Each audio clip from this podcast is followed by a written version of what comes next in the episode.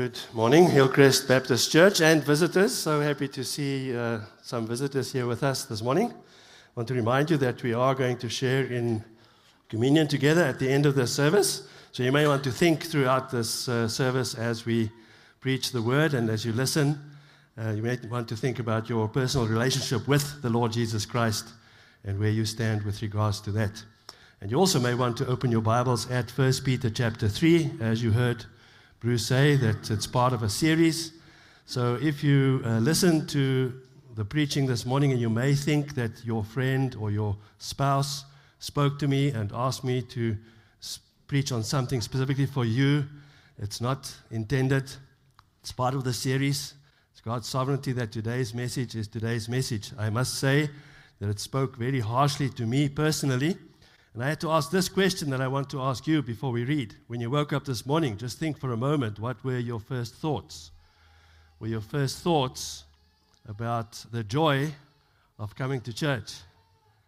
Were your first thoughts about the concerns that you have for your life? I'm not going to say where I landed because it may either sound hopeless or it may sound arrogant. But that's our challenge, and it's also the central message of today. Where is your hope and how do you show it? Hence the title, Hopeless World, Holy Christ. So let's read together 1 Peter 3, verse 13 to 17. You may want to keep your finger there in the text because we'll refer back to the important points in these verses. Now, who is there to harm you if you are zealous for what is good? But even if you should suffer for righteousness' sake, you will be blessed. Have no fear of them, nor be troubled. But in your hearts, honor Christ the Lord as holy, always being prepared to make a defense to anyone who asks you for a reason for the hope that is in you. Yet do it with gentleness and respect, having a good conscience, so that when you are slandered, those who revile your good behavior in Christ may be put to shame. For it is better to suffer for doing good, if that should be God's will, than for doing evil. Middle aged man walked into the church a few weeks ago and he sat down to my right hand side towards the back. He looked sincerely interested and listened to the message. The message was from Acts 4, verse 12, and by now you know this is imaginary and not real. It was a challenging and even convicting message, so go with me in your imagination. The message explained that salvation is found in no one else. Jesus is the only name given to men by which men can be saved.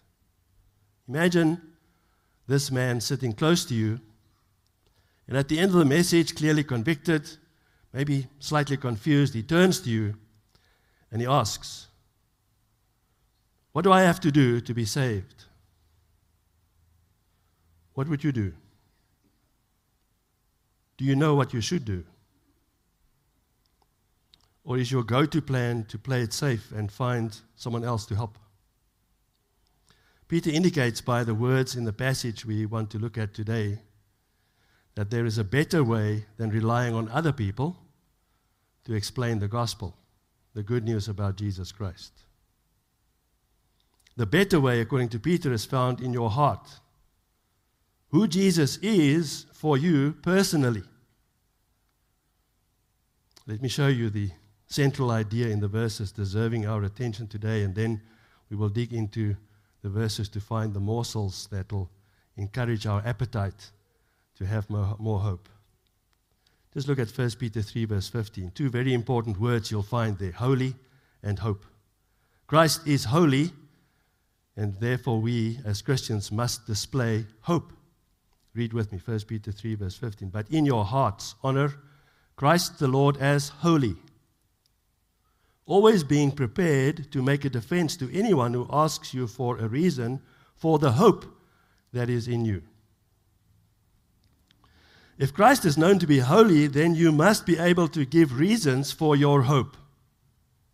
If in your heart you can find those reasons for hope, it must be based on the holiness of Christ. then you must be able to give reasons, which assumes that you have hope. Hence the title of this message Hopeless World, Holy Christ. So there are four preparations. Be prepared to give hope. There are preparations to help you show the value of Jesus, the holiness of Jesus. First one, be prepared to do good. Second, be prepared to receive bad. Don't like that one, right? Be prepared to be committed. Depending on what I think about commitment, yes. Be prepared to give hope. So let's start with the first one. Be prepared to do good. 1 Peter 3, verse 13. Now, who is there to harm you if you are zealous for what is good? Peter spent most of the previous chapters explaining how Christians should live in a hostile world, knowing that his readers of that time lived in a hostile world. And he makes it clear that we must live in such a way in this world that we enable evangelism. Why does God leave you here after he saves you? is so that you can be a representation of the good news about Jesus Christ. You can glorify Him much better in heaven. You can worship Him much better in heaven. You are here to enable evangelism. Peter says so in the previous verses.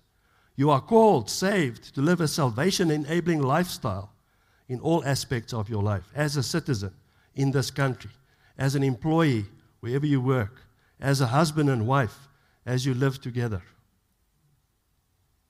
Last time in 1 Peter 3, verse 8 to 12, we saw that if you want to love your life and have good days, you must follow Jesus by being an example that will attract people to Him, to Jesus. What is the end goal? So that many people will be saved. So here in 1 Peter 3, verse 13 to 7, Peter gives us a condensed and focused four part priority list give people a reason to want to know about Jesus. And Peter starts with be prepared to do good. Most people will want to do good. Most people will want to be acknowledged for being good. The fact is, Christians are judged more harshly by the world. They have been, are still today, and will be in the future. Compared to any other philosophy or religion, Christians are judged more harshly. You may have heard skeptics to your faith say something like this. And he claims to be a Christian. If that is what Christians do, I don't want nothing, I don't want nothing to do with them. Or the opposite. That man does so much good and he's not even a Christian.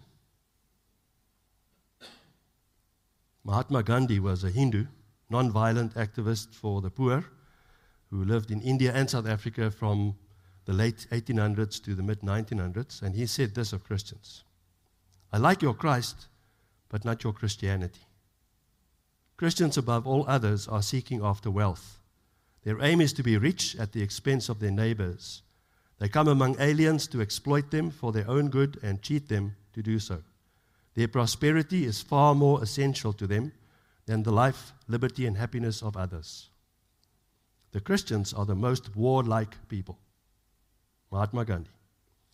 Well, how about that's, that's now a Hindu, so we can understand hostility towards Christianity. What about the general public, the man in the street?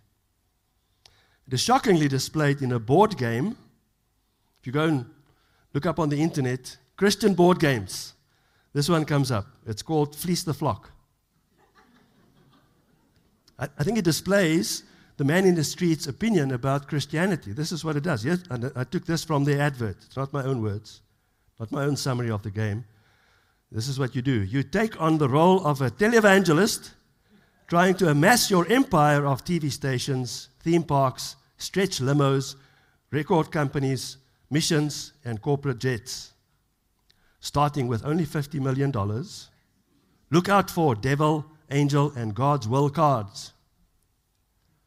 Through it all, you'll be gripped by intrigue, strategy, and subterfuge that is sure to keep everyone in tingling suspense. Peter's encouragement of who is there to harm you if you are zealous for what is good is not out of place at all, is it? Peter confirms that most people will find it difficult to harm you when you are known for your goodness. So it is good advice. So you may want to think about how you react in normal life if we would ask your neighbor, for example, the teller at the pay point of the shop, the government official where you renewed your driver's license. Oh, and our favorite, if we would ask the taxi driver who cut you off as you were driving on Tuesday morning. Is this a good person? When someone wants to harm you, and there are, there are those who interacted with you in the last week, will any one of them say, No, no, no, don't harm him or her? This is a good person. In order to show the value of Jesus in your life, the holiness of Jesus, you must be prepared to do good. Look out for opportunities to show goodness. Be prepared to do good. Number two, be prepared to receive bad. Please don't just click out here, just listen me out, and you'll see the value in this. There is good news in the bad news. 1 Peter 3, verse 14 and 17. But even if you should suffer for righteousness' sake, you will be blessed. Have no fear of them, nor be troubled. Then, verse 17 For it is better to suffer for doing good, if that should be God's will, than for doing evil. Very grateful as I prepared this and I got my structure ready. If you know what we as preachers do, we get the structure ready, you get the main idea, and then you want the structure so that you listen, have hooks to hang the message on. And I was pleased to see that uh, John MacArthur copied mine almost, almost as either. He has five points. I've got four, but this one specifically encouraged me because he also split the verses, and I wasn't sure about this. So the words, but even if, at the beginning of verse 14 indicates a maybe, doesn't it? There's no guarantee that you will not suffer if and when you do good. But even, maybe, if you do suffer, and when you do good, that's fine, but you may suffer less when you do good compared to when you do bad. Equally, even if you suffer for a good cause, you will be blessed. So even if you have to suffer, so you may not, but if you do, you'll be blessed, says Peter. Don't be surprised or shocked when you do encounter suffering. Jesus suffered. Didn't surprise him. In fact, he made it clear that you should not be surprised. You should expect suffering. And Peter made it clear in the previous chapters. But, Christian, part of your preparation to receive bad is the reminder that suffering for you as a Christian comes with blessing every time.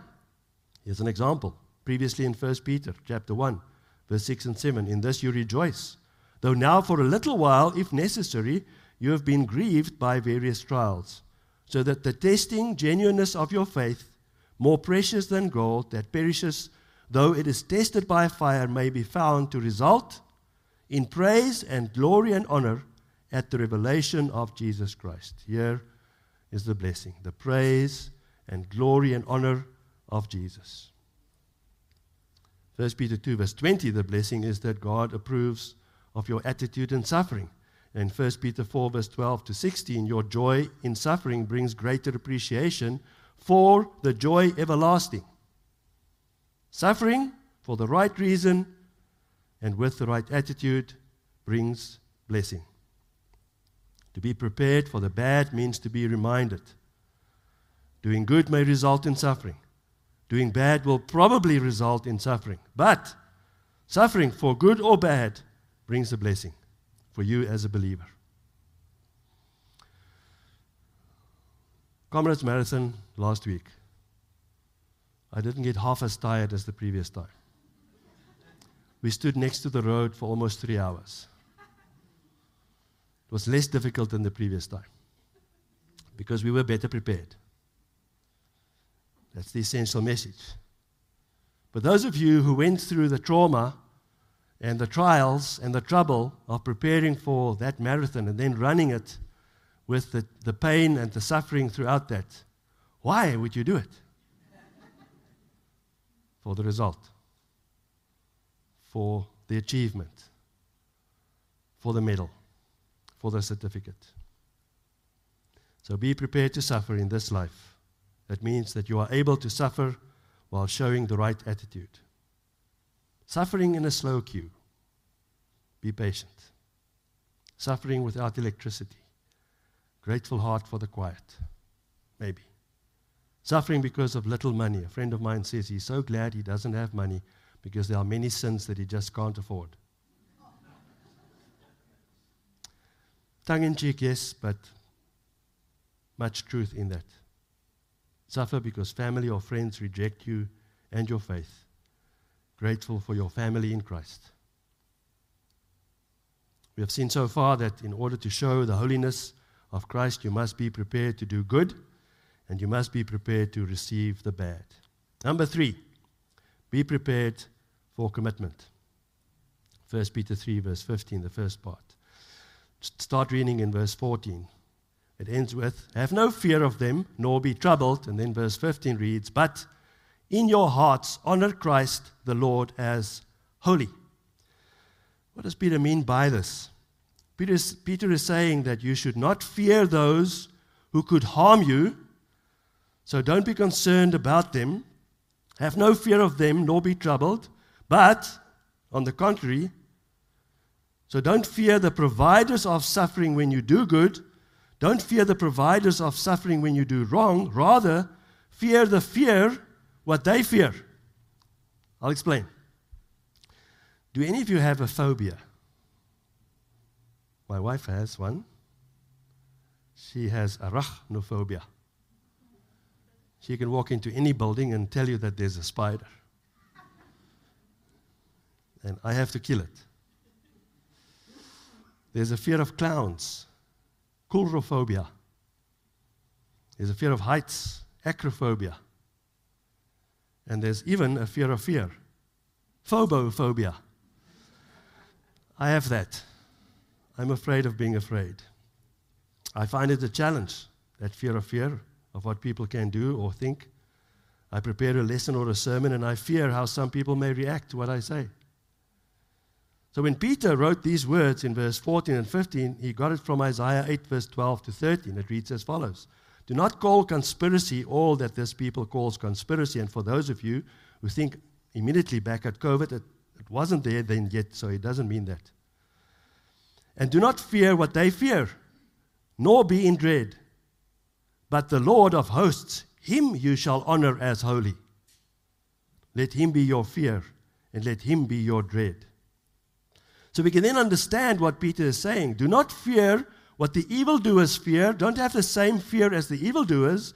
Do not dread what the evildoers dread, those who want to harm you. Instead, fear what God can do, dread what is possible when God acts. Then P- Peter gives the answer.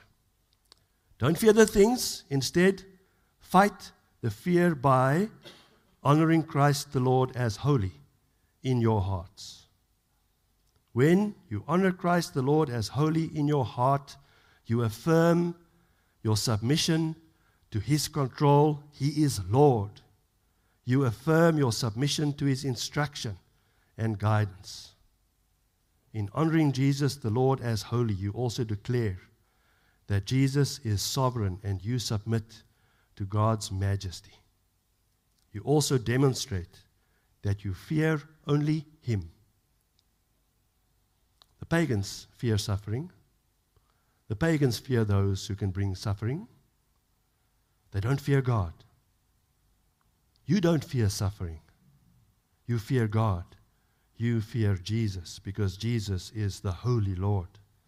He is Creator, Sustainer, Redeemer, Savior, Lord of Lords, King of Kings, Prince of Peace, Wonderful Counselor, High Priest, Advocate, God with us, Master, Teacher, Author and Perfecter of our faith, Lamb of God, and more.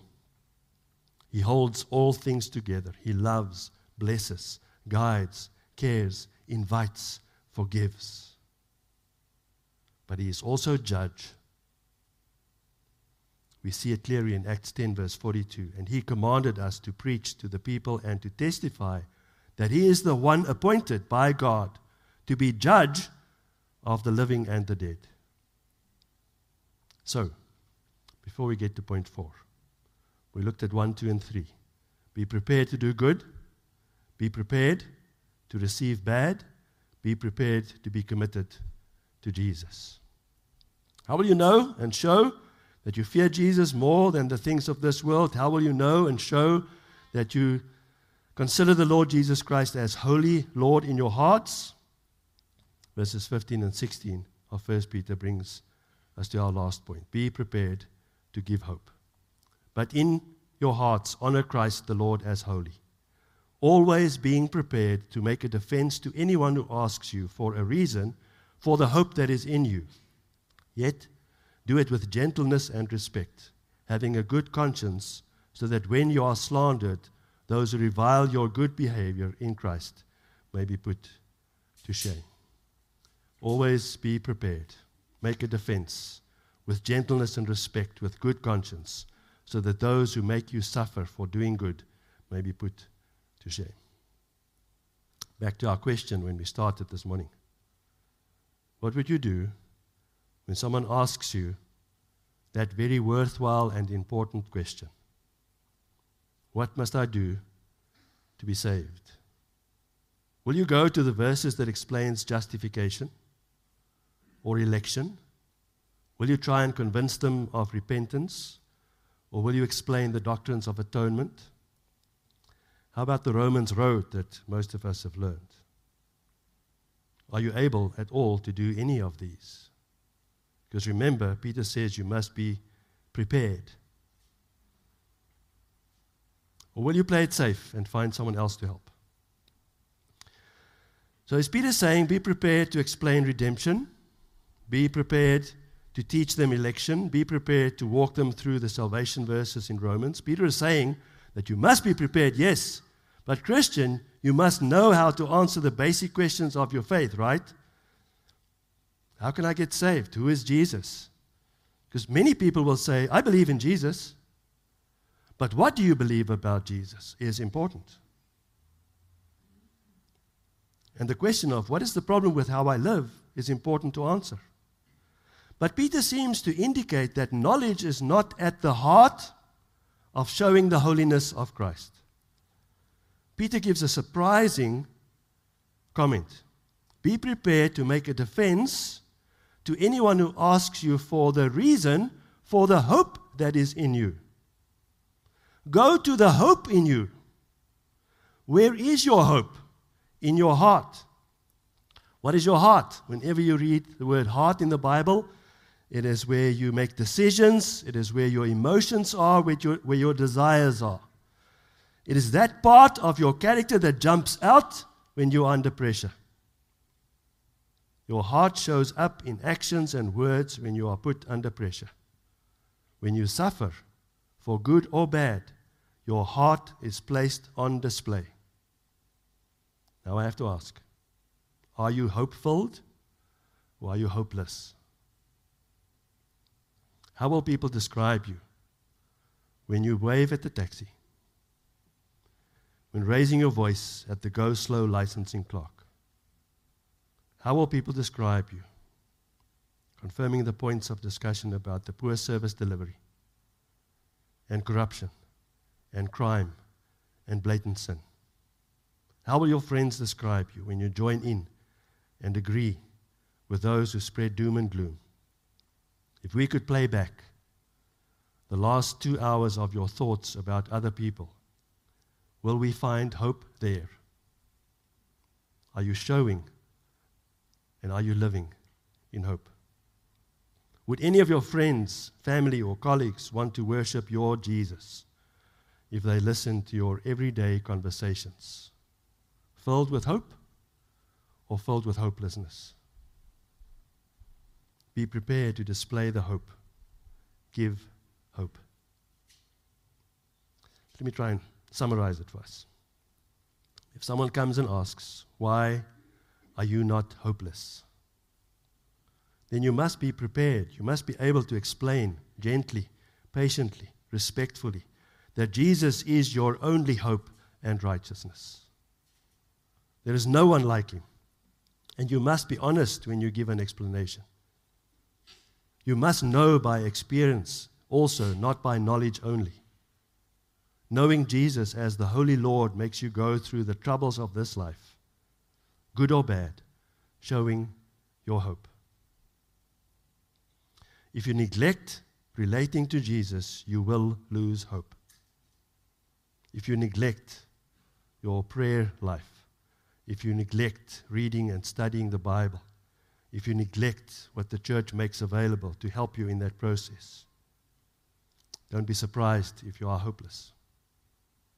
It is in the joyful studying of the Word that you become aware of who Jesus is and what He does for you personally. How do you think about this day? When you woke up this morning, did you think, well, another day, I will, I will, I will convince myself to rejoice and be glad? Or can you rejoice and be glad because of the hope in your heart because of Jesus? Are you a Christian at all?